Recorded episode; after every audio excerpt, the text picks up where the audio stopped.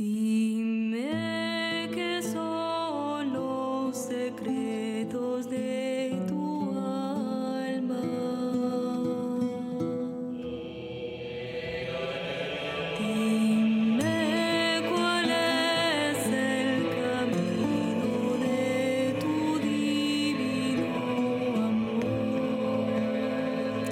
racines du ciel. Une émission de Frédéric Lenoir et Lélie Anvar. Réalisée par Clotilde Pivin, préparée par Marie Dalquier avec à la prise de son Cédric Châtelus.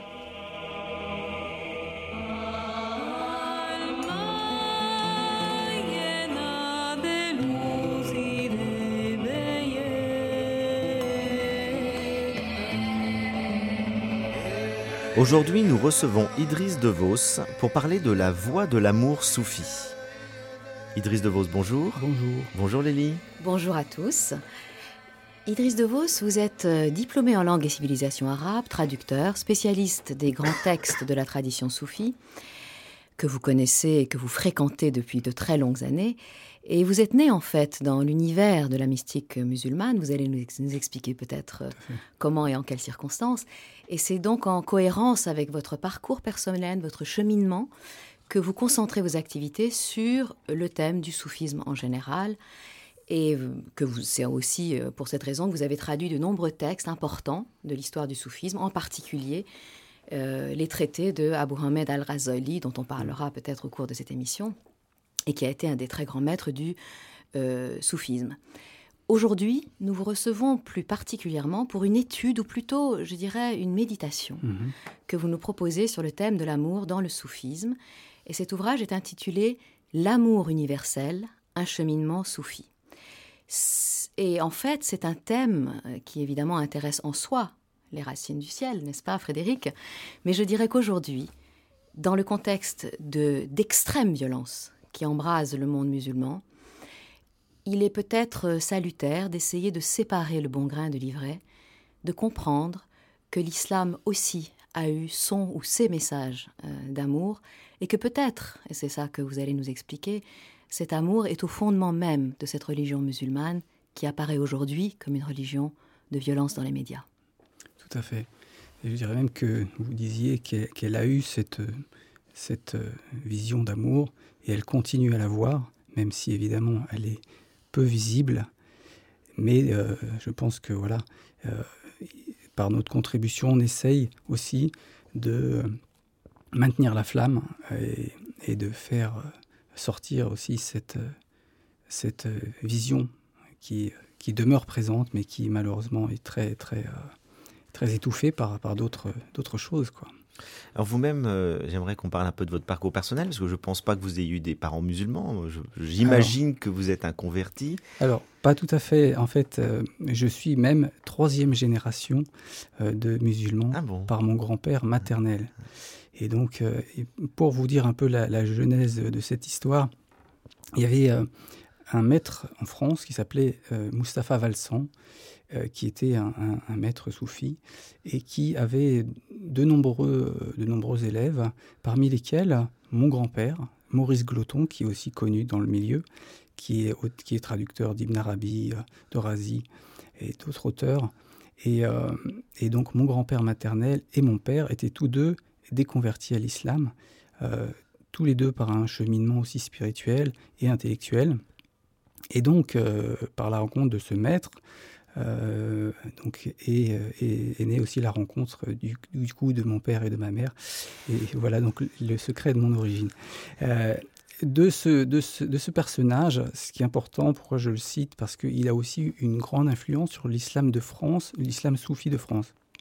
Parce que, donc je citais mon grand-père, mais parmi les élèves de ce personnage, comptaient aussi des gens qui ont, eu aussi, euh, qui ont aussi beaucoup tr- contribué, comme euh, Sotchkevich, euh, Gilis, un des Oui, grands noms. Qui Voilà. a été euh, directeur des éditions du Seuil pendant longtemps, Tout à fait. Voilà, donc des personnages comme ça qui, euh, qui ont contribué après.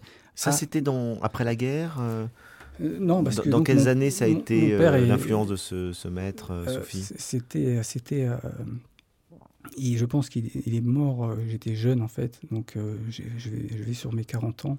Euh, moi, je l'ai pas connu. Enfin, je l'ai pas connu. Je l'ai pas. voilà, je n'ai pas souvenir. Donc, je ne saurais pas vous dire. Non, mais son rayonnement, ça a été Ouais. les années 50-60 Voilà, c'est ça. C'était que mon père était jeune. il devait être dans la trentaine, je ne sais pas.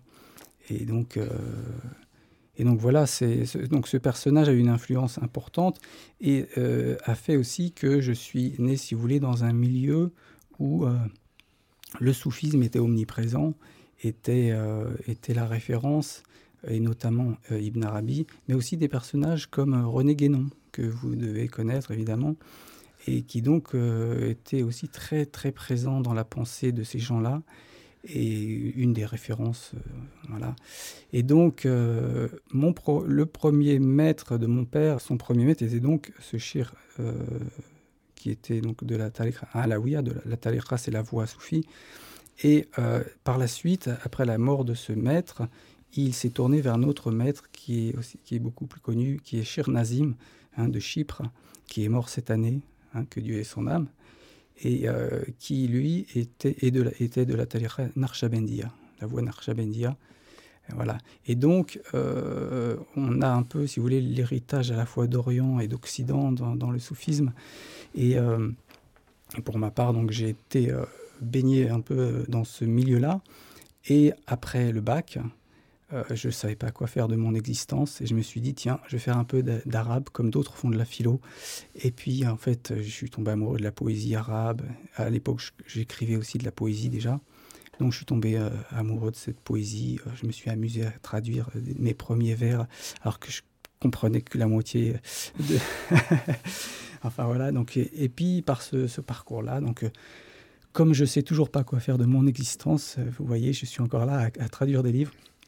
Et donc j'ai continué. Et, euh, et voilà, donc après, professionnellement, je suis passé par des, voies de traverse nombreuses et variées, mais euh, j'ai réussi à trouver des, euh, manières de consacrer mon temps, la majorité de mon temps, à ça, à la traduction, mais aussi à l'écriture. Oui, il faut dire que vous avez vraiment de qui tenir. Je ne savais pas que vous étiez le petit-fils de Maurice Gloton. Mm. Je voudrais quand même préciser pour nos auditeurs que Maurice Gloton est quand même le traducteur majeur d'Ebn Arabi, et en particulier le traducteur du traité de l'amour d'Ebn Arabi. Tout à fait. Mais et, il a- il et a- l'interprète des désirs. Absolument, de l'interprète des désirs. Donc c'est vraiment le spécialiste euh, par excellence, et nous avons tous, dans nos études orientalistes, euh, lu et médité les traductions de Maurice Gloton. Donc euh, je voudrais quand même, je voudrais pas qu'on passe cette émission sans lui rendre un hommage Voilà, appuyé, parce qu'il a fait. un travail extraordinaire. Alors, l'amour, euh, c'est évidemment avant tout une expérience. Euh, donc, on comprend bien que la dimension intellectuelle euh, du soufisme vous a intéressé, mais j'imagine que vous avez aussi une, une vie spirituelle, euh, des pratiques. euh, Bien sûr. comment vous incarnez euh, au, au quotidien votre, votre foi et cette voie soufie? Alors, le soufisme euh, est d'abord une pratique euh, personnelle, bien sûr. Euh, elle se traduit aussi par le compagnonnage, hein, par, le côtoiement de gens, de la voix, etc. Donc, toute ma jeunesse, si vous voulez, j'étais baigné dans ce, dans ce milieu-là. C'était le compagnonnage, d'une certaine manière. Maintenant, ma voix personnelle, elle passe par un questionnement, par le fait que je sois conduit à écrire des livres, etc. Si vous voulez, c'est parce que je suis habité de ce, questionnement, je suis, euh, euh, c'est l'essentiel de mon existence, et donc, si vous voulez, pour moi, euh, le temps qui passe est, une occasion de réflexion, de méditation. Et ma pratique, ma pratique du soufisme est avant tout la pratique de l'islam, hein, dans les pratiques quotidiennes, mais aussi, mais aussi Donc, les donc, cinq prières. les cinq euh, prières, bien sûr, voilà. Mais euh, avec, si vous voulez, euh, toujours ce, ce désir d'aller plus, plus loin, plus profond dans les choses. Et je pense qu'il n'y a pas une pratique. euh, alors évidemment, il y a le euh, donc le, vous savez, le zikr, c'est les, les invocations de Dieu, c'est les, les chants, euh, etc. Toutes, euh, toutes les, les choses rituelles qui se font euh, comme ça en communauté. hein. Mais euh, le zikr euh, doit se prolonger en fait à l'intérieur de soi. Et, c'est, euh, et donc c'est l'essentiel du soufisme, si vous voulez, finalement, c'est comment garder le, comment garder le souvenir à l'intérieur de soi. Et donc ça, ça s'inscrit pas dans un temps et dans un lieu précis, ça, ça, ça se travaille au quotidien, en permanence, en tout lieu. Est-ce que ça ne travaille c'est ça, pas euh, beaucoup, parce qu'on parle de l'amour dans la relation avec les Tout autres à fait. tout au à quotidien Et est-ce que vous fait. êtes attentif à, à ça Essayer de, de, Alors, de grandir dans, l'amour, finalement, puisqu'on parle de Oui, ça? bien sûr, justement. C'est le sens de toute une C'est vie. ça, tout à fait. C'est c'est le, c'est le sens de ce cheminement. C'est pour ça que j'ai appelé euh, le livre L'amour universel, un cheminement soufi. J'aurais pu l'appeler L'amour universel tout court. Mais cheminement parce que justement, euh, je vois l'amour comme un horizon euh, vers lequel on tend. Et donc, euh, et donc euh, je ne voulais pas poser ça comme un acquis, si vous voulez, mais comme justement une perspective. C'est pourquoi, c'est pourquoi je, évidemment, ma pratique aussi passe par la réflexion sur l'amour, mais aussi, justement, je parle beaucoup dans le livre aussi de ce qui est son antithèse. hein. Qu'est-ce qui fait, qu'est-ce qui fait la haine? Qu'est-ce qui est-ce que, est-ce que les haines sont légitimes? Est-ce que, etc. Toutes ces questions qui se posent et qui, euh, et qui euh, nécessitent euh, au quotidien une vraie pratique, c'est-à-dire que se remettre en question à chaque instant. Pourquoi est-ce qu'à cet instant je n'ai pas su créer la relation? Pourquoi est-ce que je n'ai pas su aimer? Ou pourquoi je n'ai pas su être, si vous voulez, au centre?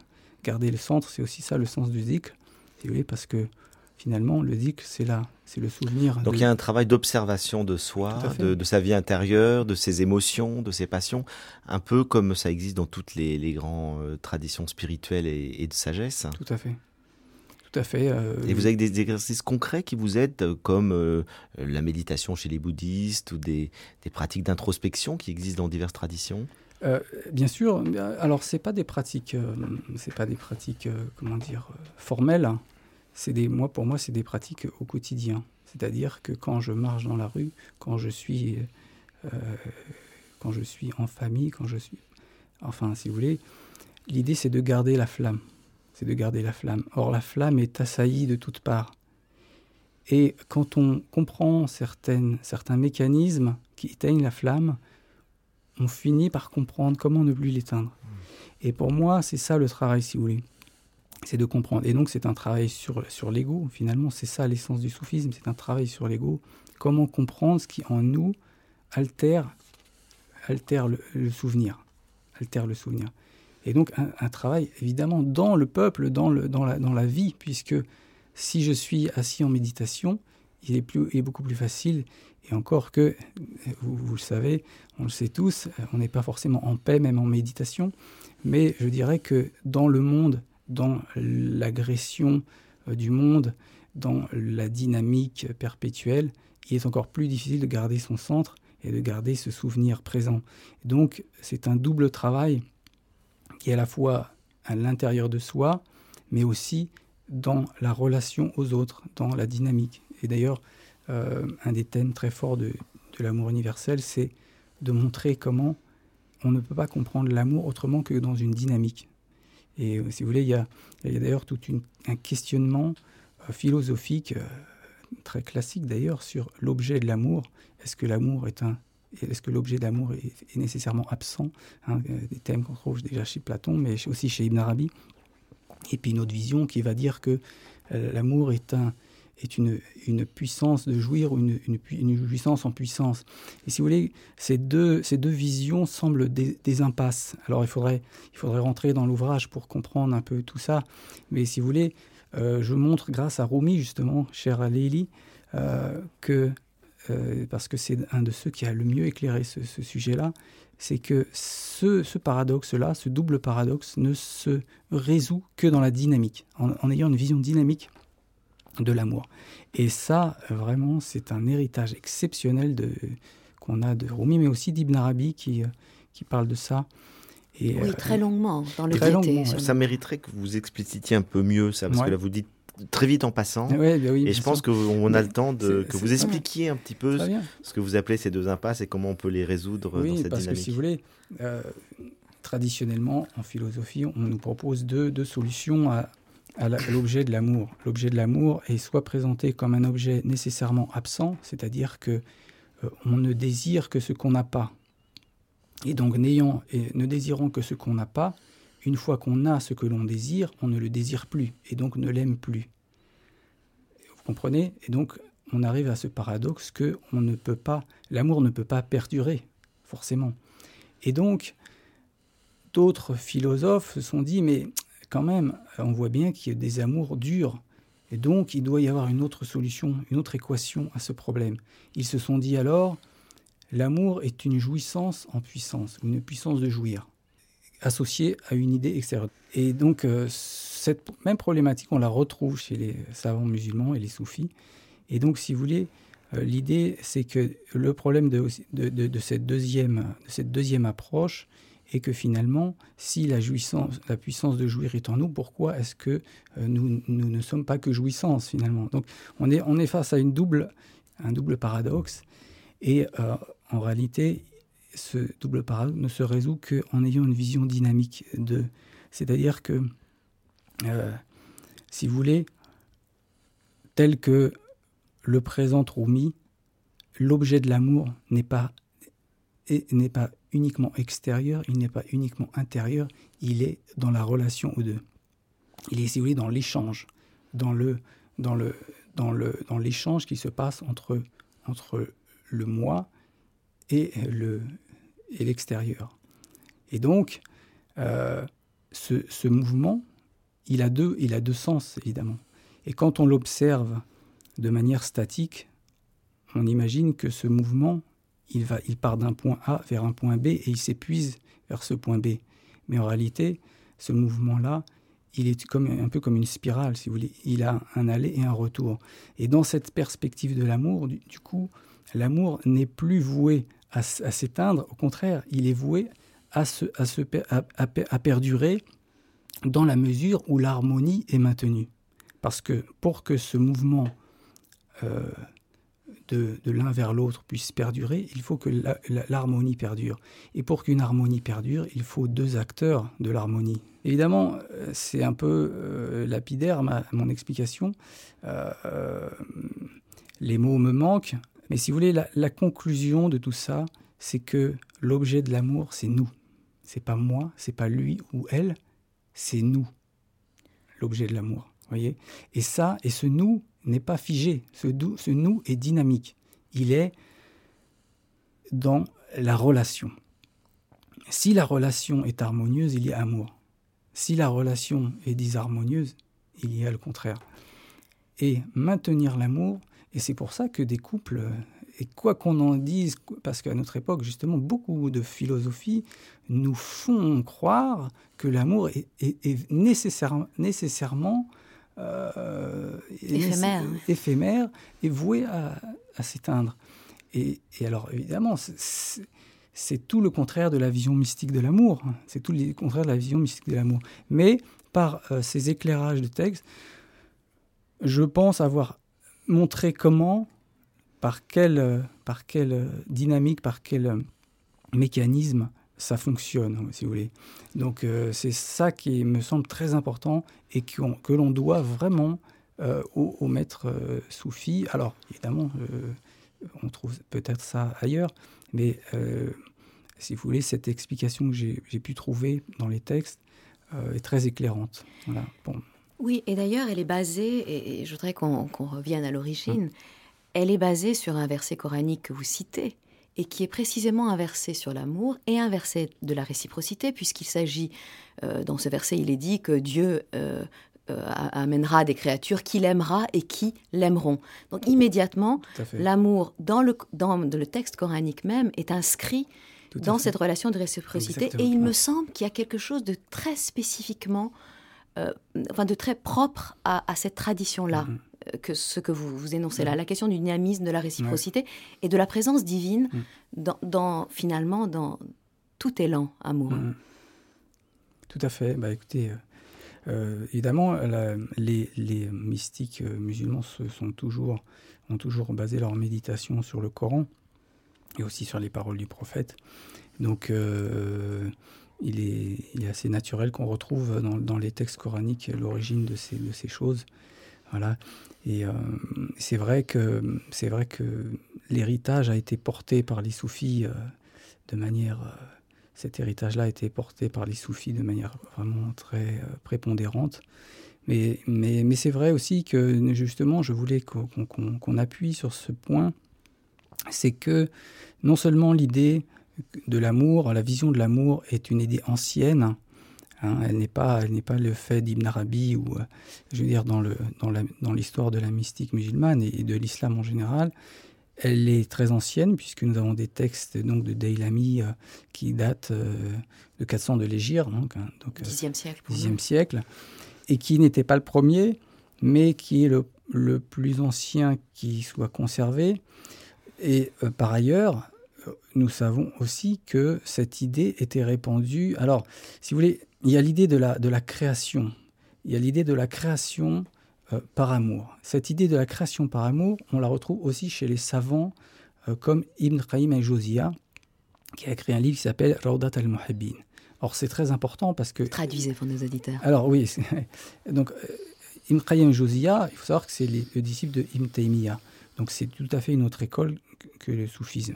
Mais euh, donc Ibn Qayyim écrit un livre qui s'appelle Rawdat al-Muhibbin, le jardin des soupirants ou des amants. Et ce livre euh, dit aussi expressément que la création est un acte d'amour. Voyez? Donc c'est très important parce que ça veut dire quoi? Ça veut dire que cette idée non seulement n'est pas, pas nouvelle, n'est pas, euh, mais aussi elle n'est pas exclusivement soufie. Et c'est très important pour, euh, notamment dans, notre contexte, de rappeler ça, que cette vision de l'amour est, euh, est, est commune, est, commune dans l'islam. Maintenant, euh, le fait est que ce sont les soufis qui ont porté cette idée le plus haut et surtout le plus profondément. Parce que dire que la création est un acte d'amour est une chose, mais en tirer les, les conclusions en est une autre. Voyez Or, en tirer les conclusions passe par un tas de questionnements, hein, une foultitude de questionnements sur, euh, donc sur la divinité, sur la raison d'être de l'existence, euh, sur la question du bien et du mal, etc. etc. Mais là, il n'y a rien de très original à la tradition musulmane, parce que déjà le- la Bible, le fait. Nouveau Testament et l'Ancien Testament sont, sont truffés déjà de, je dirais, de références à, à l'amour euh, que Dieu porte vers les hommes et, et cette réciprocité, ce retour d'amour. Mm. euh, le Cantique des Cantiques en est un exemple absolument exceptionnel. Donc, on pourrait dire que la tradition soufie musulmane s'appuie aussi sur une tradition juive et chrétienne qui, qui la précède dans cette dimension de la relation Mais aimante de et deux choses amoureuse. l'une, vous savez, soit Dieu existe et l'héritage vient de lui, soit Dieu n'existe pas et l'héritage euh, vient des hommes. Dans les deux cas, la continuité euh, est évidente. Vous voyez ce que je veux dire? Donc la foi musulmane ne peut que reprendre euh, les thèmes de la foi chrétienne, de la foi juive et de la foi universelle. Si on est croyant, c'est une évidence. Si on est incroyant, on ne peut avoir qu'une démarche universitaire euh, qui est de faire la filiation des pensées, etc. Moi, ce qui m'intéresse, c'est de montrer dans, dans- dans cet héritage euh, qu'est-ce qu'on a trouvé de, de plus beau et euh, d'éclairer les musulmans eux-mêmes dans leur foi. Parce que pour vous, qui êtes chrétiens, si je ne m'abuse, euh, évidemment, euh, la, la question de l'amour Est une évidence. peut-être une évidence. Voilà. Euh, dans le contexte actuel, dans notre contexte actuel, la question de l'amour peut paraître, euh, voilà, euh, dans le sein de l'islam, quelque chose de, peut-être pas d'absent, parce que euh, on, peut- on a cité des versets coraniques qui parlent d'amour, mais, mais en tout cas pas central. hein. Et or, la question de l'amour est centrale. Et Razali, qui est un des très très grands qu'on appelait l'argument ou la référence de la religion ou la preuve de la religion, et, est un de ceux qui a montré que l'amour est le plus haut degré, euh, en tout cas qui a affirmé, qui a soutenu que l'amour est le plus haut degré euh, de réalisation spirituelle. Vous voyez Donc c'est pas une idée accessoire, c'est une idée centrale. Et donc le fait que je cite la question de la création par amour est, est très très important dans ce sens-là que voilà il faut remettre parce que vous savez le, le contraire de la spiritualité c'est de mettre euh, la- de mettre l'accent sur le sur le secondaire c'est inverser la pyramide finalement Oui, sur, de le, sur le le juridique, sur le formel, ça, sur, sur le légalisme. oui. mettre l'accent sur ce qui est ce qui n'est pas important et oublier l'essentiel. Or voilà, ce qu'on a oublié, enfin ce qu'on a oublié, comme je disais, on, on est dans- s'inscrit dans une continuité. Euh, donc l'amour, le, message d'amour perdure dans l'islam. Alors en France, évidemment, on le voit peut-être peu. hein, dans le monde musulman, on le voit mieux déjà. Mais euh, enfin, je veux dire, dans le monde musulman, euh, parmi le peuple, hein, parmi les gens de, de pratique Dans l'intimité des dans demeures. l'intimité, voilà. Euh, mais voilà, donc euh, on a un besoin. C'est sûr Je le préférait que des jeunes convertis français à l'islam, plutôt que de partir faire le djihad en Syrie, euh, s'impliquent dans le djihad intérieur, qui est la Exactement, transformation de soi, pour grandir dans l'amour universel.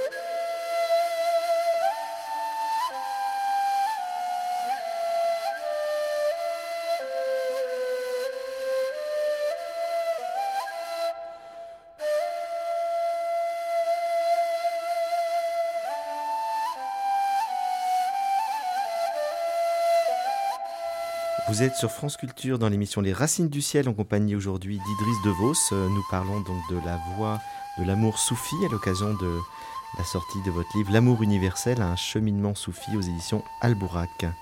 Oui, et, et précisons que ceux qui partent faire le djihad ont été euh, complètement de. euh, dire, ils ont eu un lavage de cerveau par des prêcheurs qui sont quand même largement euh, payés, soutenus, euh, formés, euh, disons pour faire court, euh, par un certain nombre de, de gens dans les pays du Golfe, et que dans ces mêmes pays du Golfe, les ouvrages d'Ibn Arabi sont interdits. Ouais, c'est vrai, Donc il y a quand même un, un- un hiatus fondamental. Quel est Bien le sûr. véritable islam? Bien sûr. Euh, Alors, le- de toute façon, le, le salafisme, on le sait, hein, parce que tous ces courants de pensée qu'on voit actuellement sont, enfin, sont plus ou moins hérités du salafisme. Alors, c'est des raccourcis, évidemment, on n'a pas le temps de. Mais, euh, mais c'est une, c'est, c'est un ancien, c'est un conflit qui est très ancien dans l'islam. C'est-à-dire qu'il y a, y a eu des, y a toujours eu des, des hommes qui avaient une, vision. euh, c'est comme dans le christianisme avec Maître Eckhart, etc. Des gens qui avaient des visions. C'est tellement profond, si vous voulez, tellement, on va tellement en profondeur dans les, cho- dans les choses que la plupart des gens perdent pied. Or, les juristes euh, sont des êtres humains euh, qui ont leurs limites et, euh, et tout simplement ne peuvent pas suivre euh, ce, ce genre de personnage. Ibn Arabi, quand on rentre dans ses textes, on, on rentre dans des, dans des océans, je veux dire. Mais- Ou, ou Jérôme, pareil, je veux dire. Mais pour vous, c'est à quel moment que je dirais l'islam plus légaliste, etc., l'a emporté majoritairement À quelle période historique ça s'est plutôt fait par rapport à cet islam Mais- du cœur, cet islam de l'amour très spirituel? À, à aucune époque, puisque, euh, euh, enfin, à l'époque récente, euh, là, je veux dire, euh, ce que- ce ce qu'on voit aujourd'hui, le salafisme, tout ça, c'est très très récent, puis ça date de l'époque de, de, de, de l'Arabie saoudite, hein, donc de Ibn Saoud et de Mohamed Abdel Wahhab, puisque le wahhabisme et l'État saoudien se sont formés en même temps, hein, main dans la main. Donc, cette vision-là, elle est toute, nouvelle elle est combattue depuis le début par les savants musulmans du monde entier. Moi, j'ai traduit des livres de Sheikh El-Bouti, qui est mort aussi euh, dans un attentat dans une mosquée il n'y a pas si longtemps. Euh, il s'est fait. Voilà. il- et, euh, donc, c'est un personnage qui combattait ça. Et, il y en a des, centaines et des centaines. On n'imagine même pas. Je veux dire, ce- cette vision-là, elle est très minoritaire, mais à, force de pétrodollars, elle, elle s'impose. Elle s'impose dans nos cités, dans, nos- la tête des jeunes, etc. Mais euh, elle, n'a jamais été majoritaire. C'est ça, c'est une, c'est une, c'est- le regard, euh, si vous voulez, qu'on a ici en étant en France, en économie dire français. Mais si vous rentrez dans le monde musulman, vous verrez que, à part justement l'Arabie saoudite, qui a formé toute une génération de gens à cette doctrine, et donc quelques États voisins, à part ça, dans le monde musulman, la, vision salafiste est, complètement minoritaire. Et la voix de Razali, par exemple, reste la référence. Voyez? Donc Razali, qui pose l'amour comme euh, l'essentiel de l'essentiel et le cheminement soufi comme la priorité des priorités. Si vous voulez. Donc ça, si euh, les gens sont sunnites, euh, ou même d'ailleurs dans le schisme, hein, la, spiritualité est aussi, très présente. Mais je veux dire, c'est que euh, la majorité du monde musulman sunnite, euh, si elle est en cohérence avec elle-même, les gens comme Razali sont des références. Les gens comme El Bouti, qui est donc est mort, assassiné il n'y a pas longtemps, et, sont des références, sont les références du sunnisme. Or, ces références du sunnisme, qui sont, les, qui sont des savants, reconnaissent le soufisme. Alors évidemment, en le mettant dans, dans un certain cadre, parce que si vous voulez, le, soufisme a ses excès, a ses débordements, a ses, et comme je disais tout à l'heure par rapport à, Ibn Arabi, a ses profondeurs auxquelles n'ont pas accès tout le monde. Donc là, le sunnisme a toujours fait une place au soufisme. Toujours. Alors évidemment, avec certains conflits, certains, etc. Mais depuis le, début, euh, certains soufis, grands soufis comme Abdelkader Jilani, el Bistami, etc., étaient reconnus comme des références. Alors, c'était aussi des, gens qui donc, avaient une vision, avaient, en, tout cas, euh, avaient un témoignage sobre de, du soufisme. C'est pour ça, évidemment, qu'ils ont été plus facilement reconnus. Maintenant, donc le soufisme en tant que cheminement spirituel et en tant que partie inhérente, euh, centrale et essentielle de l'islam a toujours été là. Donc ça, c'est important de le dire euh, à nos jeunes. Euh, et aujourd'hui, est-ce qu'ils peuvent rencontrer ces jeunes des, soufis qui peuvent les, les, éduquer, les aider, les éclairer? Est-ce qu'il y a des maîtres soufis en France qui transmettent? Ou est-ce qu'il y a majoritairement des, euh, finalement des, imams plutôt ignorants du soufisme euh, qui transmettent cet islam rigoriste qu'on voit. Alors, l'islam, enfin, l'islam de France, au départ, il était euh, porté par des imams qui venaient du Maghreb. Ils étaient formés à l'école malikite, donc l'école juridique malikite, qui est une des quatre écoles du sunnisme. Donc ces gens-là, si vous voulez, ils portaient l'islam sunnisme sunnite traditionnel. Et vous remarquerez qu'à cette époque-là, on n'avait pas de problème avec l'islam de France.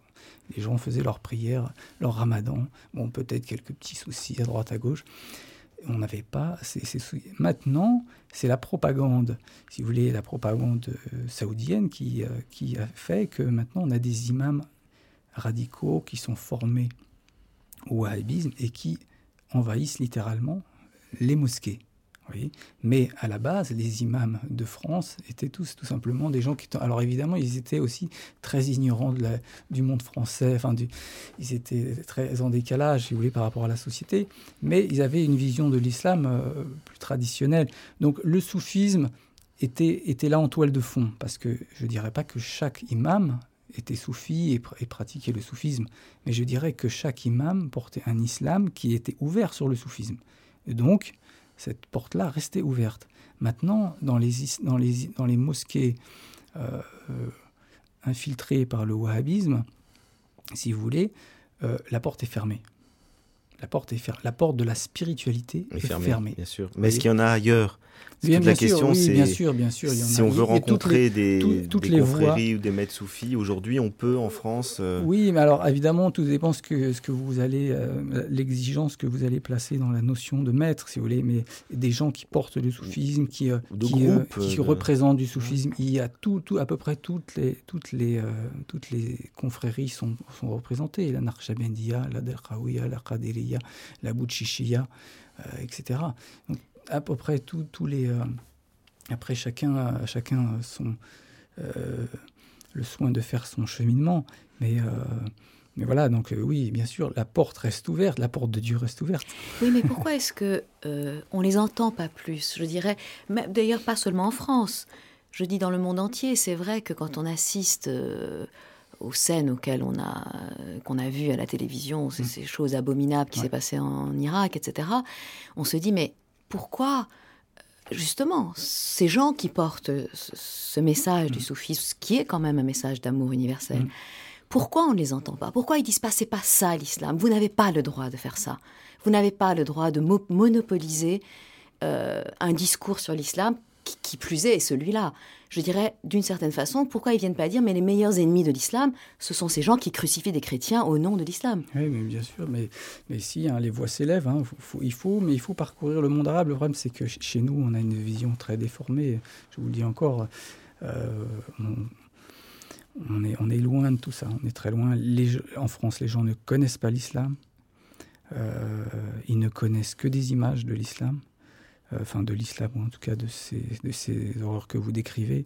Donc, euh, évidemment, euh, mais non, euh, le monde musulman reste très vivant, euh, et notamment justement en Syrie. Moi, je me rappelle que je suis parti deux fois en Syrie, et je me rappelle d'une population très, très érudite de sa religion. Je veux dire, des gens qui, euh, qui n'ont rien à voir euh, avec euh, toute cette image violente que, que l'on a. Les, les savants sont présents, euh, travaillent, euh, des savants soufis euh, euh, sillonnent la terre, euh, essayent de, de- de- de- de porter un peu le message. Mais voilà, c'est. On les entend pas beaucoup. hein, Je suis d'accord les avec en- Lélie. ouais, c'est vrai qu'il y non, aurait eu mais- des occasions formidables de prise de parole là. Et peut-être qu'ils aiment pas les médias ou qu'ils n'ont pas envie d'avoir une démarche euh, un peu euh, Je sais pas, il faudrait. Il faudrait. Peut-être que les médias ne ne les invitent pas assez. Euh, il faudrait les inviter euh, sur les plateaux. Sur nous, les- c'est ce qu'on fait. on, on va les on va bientôt aller rencontrer le cheikh Ben Tounès que vous devez Bah, connaître. Voilà, bien sûr, oui. Mais voilà, c'est des gens qui portent aussi des, des messages d'amour, ça c'est évident. Pour revenir à la question de l'amour universel, vous avez dit tout à l'heure, donc il y a cette dynamique. Mm. Et vous avez utilisé un mot qui m'a frappé, j'aurais envie que vous développiez ça. Vous avez dit pour maintenir l'amour, Mm. pour qu'il dure, il faut maintenir l'harmonie. Tout à fait. Qu'est-ce que vous entendez Alors, si vous voulez, c'est c'est l'idée que finalement, euh, l'amour euh, découle du beau. C'est une idée évidemment ancienne euh, que, que la, philosophie euh, moderne encore aussi remet en question. Mais l'idée, si vous voulez, c'est que, ce que ce que l'on aime et ce qui est beau. Ce qui est beau dans la forme, c'est la beauté, la beauté des choses. Ce qui est beau dans, l'intellect, c'est la vérité. Ce qui est beau, hein, vous voyez. Donc toutes ces choses euh, font, font la beauté. Et, la beauté, euh, de la beauté naît l'amour. L'harmonie, c'est la beauté. L'harmonie, c'est la beauté. C'est- je dirais même, moi, c'est le mot que j'emploie parce que c'est celui qui est le plus, je trouve, le plus large pour parler des, des diverses formes de beauté. Parce que l'harmonie des idées fait, fait la vérité, l'harmonie des couleurs fait, fait le tableau, l'harmonie des notes fait la musique, etc. Donc j'aime bien parler d'harmonie. Euh, C'est aussi certainement un de mes héritages, puisque j'ai aussi beaucoup pratiqué euh, l'aïkido, qui est une, un, art martial qui ici met beaucoup la- l'accent sur l'harmonie. D'ailleurs, je salue mon maître euh, Michel Soulinck, hein, qui, qui m'a beaucoup enseigné. Et, et donc, si vous voulez, l'harmonie, c'est ce qui permet, ce qui permet l'amour dans un couple. tant qu'il y a harmonie, tant qu'il y a bienveillance, tant qu'il y a euh, échange, échange avec tout ce que ça peut impliquer, il y a amour.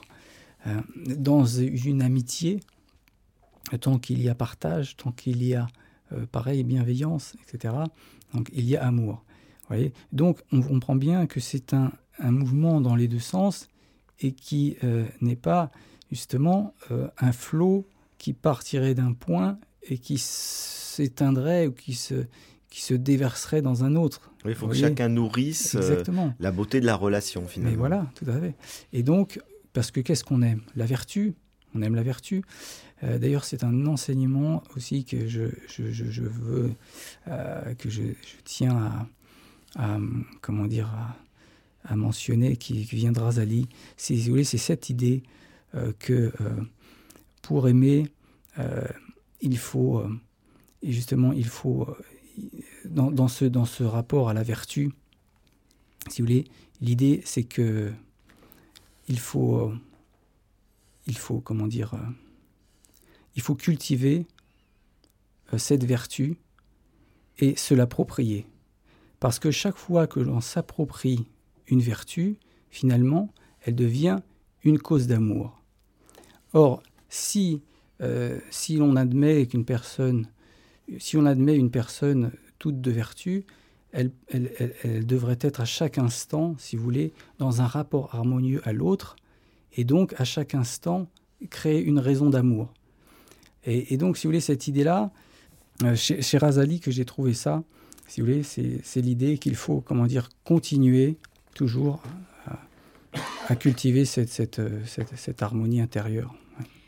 Et alors, ce qui est intéressant, c'est qu'en fait, euh, ça se met, euh, cette idée, en fait, elle entre dans une idée plus globale qui est très, à nouveau, très développée par les, par les particulièrement développée, je dirais, dans, dans, par les soufis, en particulier par les poètes, qui est le dialogue ou la, la dialectique, mmh. je dirais, entre le, la transcendance et l'immanence. C'est-à-dire mmh. qu'en fait, la transcendance nourrit l'immanence et l'immanence mène à la transcendance. Et les deux sont totalement indissociables, contrairement à ce qu'on pense d'habitude, c'est-à-dire qu'on pense que le Dieu de l'islam est pure transcendance. Mmh. En fait, ce que disent les mystiques en particulier, c'est que euh, c'est dans l'immanence que cette transcendance peut, se, peut être évidemment euh, perçue, ou en tout cas qu'on peut en avoir un, un avant-goût.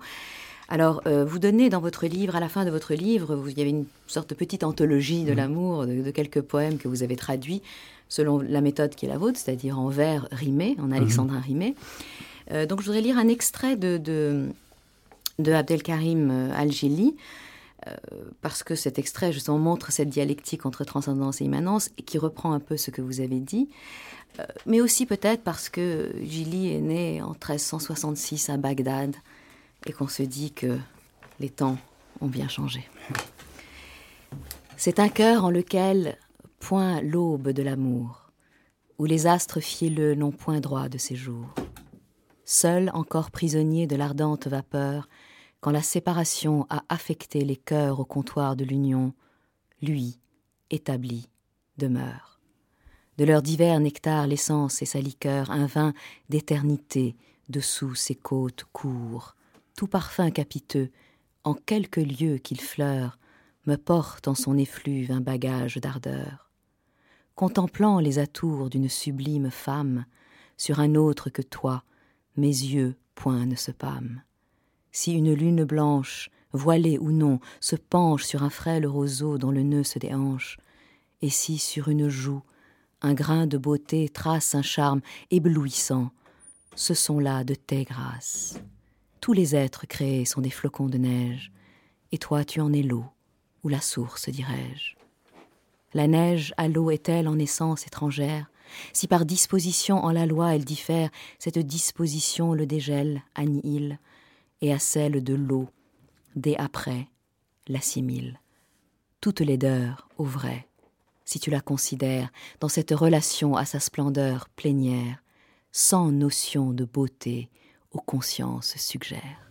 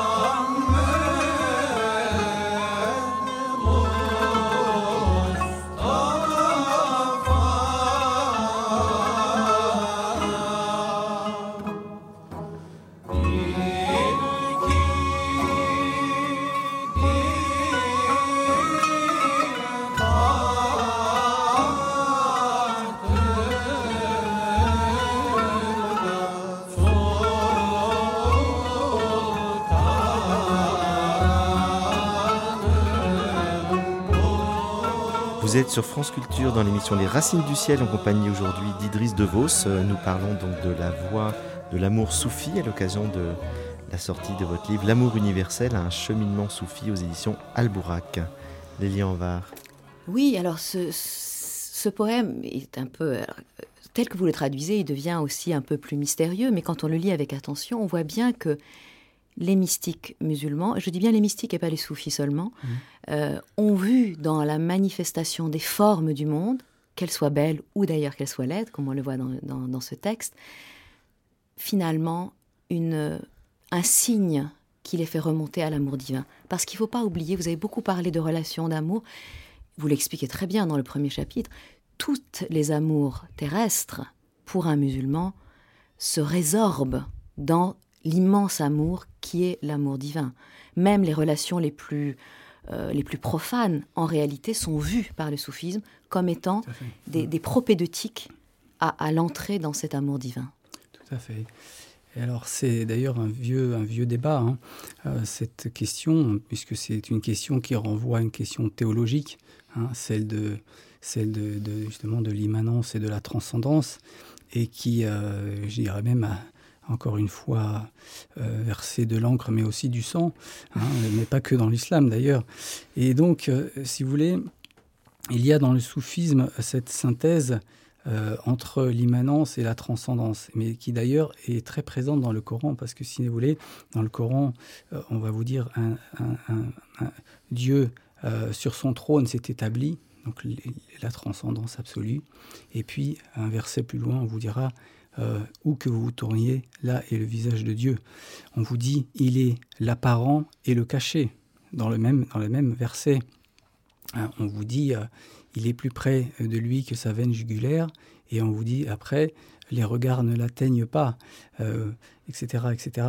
Donc, si vous voulez, cette, cette contradiction est, comment dire, est, acceptée et est, euh, est, comment dire, validée et, euh, et, euh, et comment dire, euh, euh, reconnue et, euh, par, par le Coran. C'est-à-dire que le Coran intègre ces deux visions sans en donner euh, évidemment euh, la solution, euh, euh, la solution euh, intellectuelle, parce que en réalité, si vous voulez, euh, l'intellect ne peut, euh, ne peut, euh, comment dire, agir que tant qu'il y a dualité. Parce que l'intellect, qu'est-ce qu'il fait Il lit des choses, il lit des notions entre elles. Or, dans l'unité, il n'y a plus de dualité par, par définition. Donc, euh, si vous voulez, il n'y a que dans l'unité que ces questions-là peuvent être résolues. C'est pourquoi finalement la théologie n'en viendra jamais à bout et c'est pourquoi euh, des, des gens comme Rumi ou comme Ibn Arabi assument ce paradoxe et finalement euh, disent cela mais de- toujours de manière, de manière allusive pour dire que euh, cette question-là n'a de finalité que dans l'union. Or l'union, euh, justement, il faut la comprendre il faut la comprendre à la façon soufie. Alors évidemment, c'est encore un autre chapitre qu'il faudrait ouvrir, mais l'idée, si vous voulez, c'est que voilà, cette question-là n'a de réponse que dans l'unité. Or l'unité, c'est évidemment euh, là où il n'y a plus de dualité. Et donc, où il n'y a plus de dualité, il n'y a plus de place pour l'intellect qui voudrait, qui voudrait ré- ré- résoudre cette équation. Je voudrais poser la question de manière euh, un peu, un peu différemment. Mm. Euh, Est-ce qu'on pourrait pas dire au fond que dans cette compréhension de l'amour universel, toute relation de communion entre deux êtres qui se fondent sur l'harmonie et qui crée cette beauté, est-ce que c'est pas de l'amour divin? Est-ce que cet amour universel, c'est pas l'amour divin qui remplit l'univers, qui fait que, que l'univers euh, a une beauté, a une harmonie et que toute communion entre les êtres, toute relation d'amour entre des êtres, lorsqu'il est dans cette harmonie, c'est de l'amour divin partagé? Tout à fait. Alors justement, Deilami, euh, dont j'ai parlé tout à l'heure, euh, l- précise euh, et explique euh, expressément que, si vous voulez, toute, euh, toute beauté est en fait déclinée de la beauté divine, et plus elle est éloignée, toute chose, plus elle est éloignée évidemment de cette source de beauté, plus sa part de beauté est infime, et plus elle est imperceptible. Seul, et il dit pr- précisément, seuls les gnostiques peuvent voir cette beauté. Vous voyez? Ça, c'est extraordinaire. C'est-à-dire que, dans la, évidemment, dans la proximité, dans le paradis, euh, la beauté est, partout. Euh, tout n'est que grâce et volupté. Mais dans les euh, yeux, dans, dans notre contexte, par exemple, de guerre, etc., où, où trouver la beauté, etc. Et euh, Deilami nous dit, seuls les gnostiques, dans, les, dans ces endroits les plus enténébrés, peuvent reconnaître la beauté, la part de beauté divine. hein. dans les choses. Alors évidemment, c'est aussi une idée qu'on retrouve chez le Christ qui passe devant la charogne et qui dit voilà, c'est regardez ses dents comme elles sont blanches. Euh, c'est évidemment qui, qui, est une histoire que racontent les musulmans sur le Christ. À ma connaissance, c'est pas dans les ah évangiles. bon, peut-être. Alors écoutez, c'est dommage. C'est une, tra une, tradition Ah soufie qui rapporte. euh, je crois qu'on en avait déjà parlé, Frédéric, dans une non, autre mais, émission. mais effectivement, je ne connaissais pas cette anecdote. C'est- L'anecdote, c'est qu'en fait, le Christ. euh, Allez-y, racontez-la. Oui, bah, c'est l'idée que le- Christ passait devant une charogne avec ses, con- avec ses, ses apôtres. hein, et, euh, et donc, euh, alors les, gens s'indignent. Ah, regardez comme cette, cette horreur, comme c'est pu- c'est- c'est- C'est puant. etc. Et puis le Christ euh, aurait dit Oui, mais regardez comme ses dents sont blanches. Vous voyez, le gnostique qui reconnaît la beauté dans les choses, alors qu'elle soit de lui ou d'un autre, peu importe finalement. Et, et- mais l'idée est extraordinaire. C'est que euh, finalement, c'est ce qui reste de, de l'harmonie, ce qui reste de la beauté, c'est euh, le reflet du, que, Dieu, euh, que Dieu a mis dans, dans les choses. Hein, c'est ce reste de reflet euh, éloigné euh, que- qui reste de, de la divinité dans, dans les choses. D'où le fait que finalement, et je voudrais pas terminer cette émission avant de, de lire ce très célèbre poème d'Ebn Arabi, très court mais très célèbre, d'où l'idée au fond que la haine est le seul blasphème, Mhm. puisqu'il faut être ouvert à l'infinie beauté de Dieu qui se manifeste même dans ceux que nous n'aimons peut-être pas en apparence, même dans ceux qui peuvent sembler laids. Eh bien, cet accueil radical et absolu qui doit être l'horizon du soufi, euh, suggère vraiment l'idée que le seul véritable et plus radical blasphème, c'est la haine. Voilà qui est ma foi étrange, exceptionnelle, sous ce voile un visage effacé de gazelle, qui de ses doigts jujube à nos âmes suggère ce que son vœu prescrit et d'un jeu de paupières. Mon cœur est désormais à toute forme ouverte.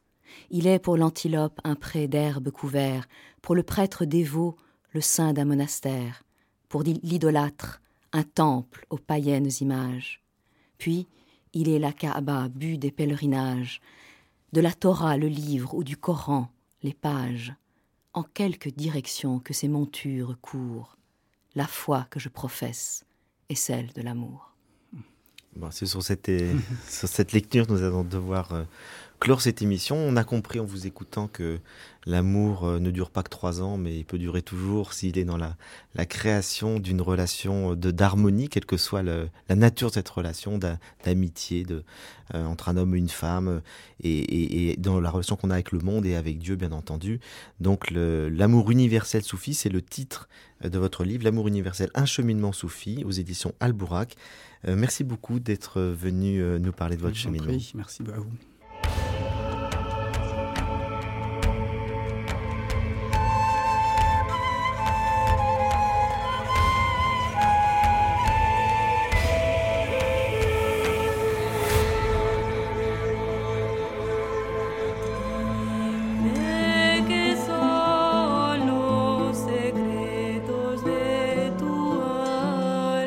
C'était Les Racines du Ciel, une émission de Frédéric Lenoir et Lélie Anvar. La semaine prochaine, nous parlerons de la sagesse du Petit Prince avec Pierre Lassus. Je rappelle que cette émission est podcastable pendant un an et réécoutable pendant 1000 jours. Très bon dimanche à tous.